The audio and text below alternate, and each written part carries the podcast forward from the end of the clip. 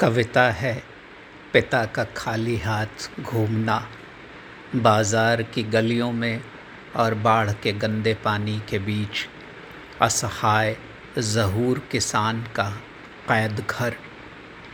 कविता है मुक्ति का नीला सपना और सब कुछ तोड़कर गढ़ने की सबसे आदिम आकांक्षा। जहाँ हर कोई पंद्रह अगस्त से पहली रात का दुर्निवार किशोर है।